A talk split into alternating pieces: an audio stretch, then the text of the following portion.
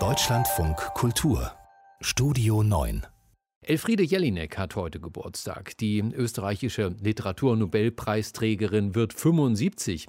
Man sagt ihr nach, sie sei so scheu, dass sie zuweilen einen Puppenspieler mit Jelinek-Puppe vorschickt, der an ihrer Stelle sprechen soll. Wirklich wahr. Die Literatur ist übrigens nicht das einzige ihrer vielen Talente. Sie war Musikerin, bevor sie Schriftstellerin wurde.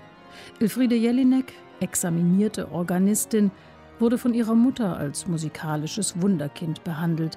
Eine Zurichtung, die sie unter anderem in ihrem später verfilmten Roman Die Klavierspielerin thematisierte.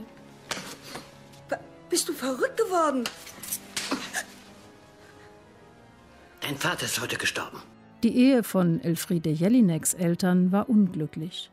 Immer wieder hat sie das auch als entscheidenden Einfluss auf ihr Schreiben benannt. Vielleicht ist aus dieser ständigen, von frühester Kindheit her immer wieder stattfindenden Verunsicherung und, und Verstörung sind auch die Brüche in meiner Literatur zu erklären. Denn es ist eigentlich keines meiner Bücher, das ohne einen gewaltsamen Schluss oder ohne einen Bruch oder ohne einen Mord oder ohne eine Katastrophe auskommt. Das ist wahrscheinlich eine frühe Erfahrung von, von der so schwachen Tragfähigkeit des Bodens, auf dem man sich bewegt. Elfriede Jelinek ist eine Moralistin, die kälteste und erbarmungsloseste Moralistin, die Österreich je gegen sich aufgebracht hat, wie die Literaturkritikerin Sigrid Löffler schrieb. Jelineks Themen sind Macht, Gewalt, Sexualität und die Abgründe der sogenannten Normalität. Immer wieder hat sie die fidele Geschichtsvergessenheit ihrer österreichischen Heimat aufs Korn genommen und dort zeitweilig, aus Abscheu gegenüber Boulevardpresse und dem Rechtspopulismus der FPÖ unter Jörg Haider ein Aufführungsverbot ihrer Stücke verfügt.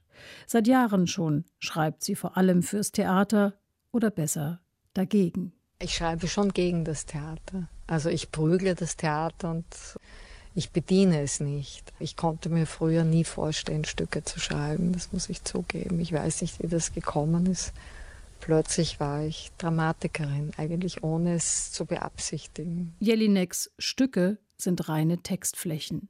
Dramaturgie, die Zuordnung von Text und Personen überlässt sie der Regie.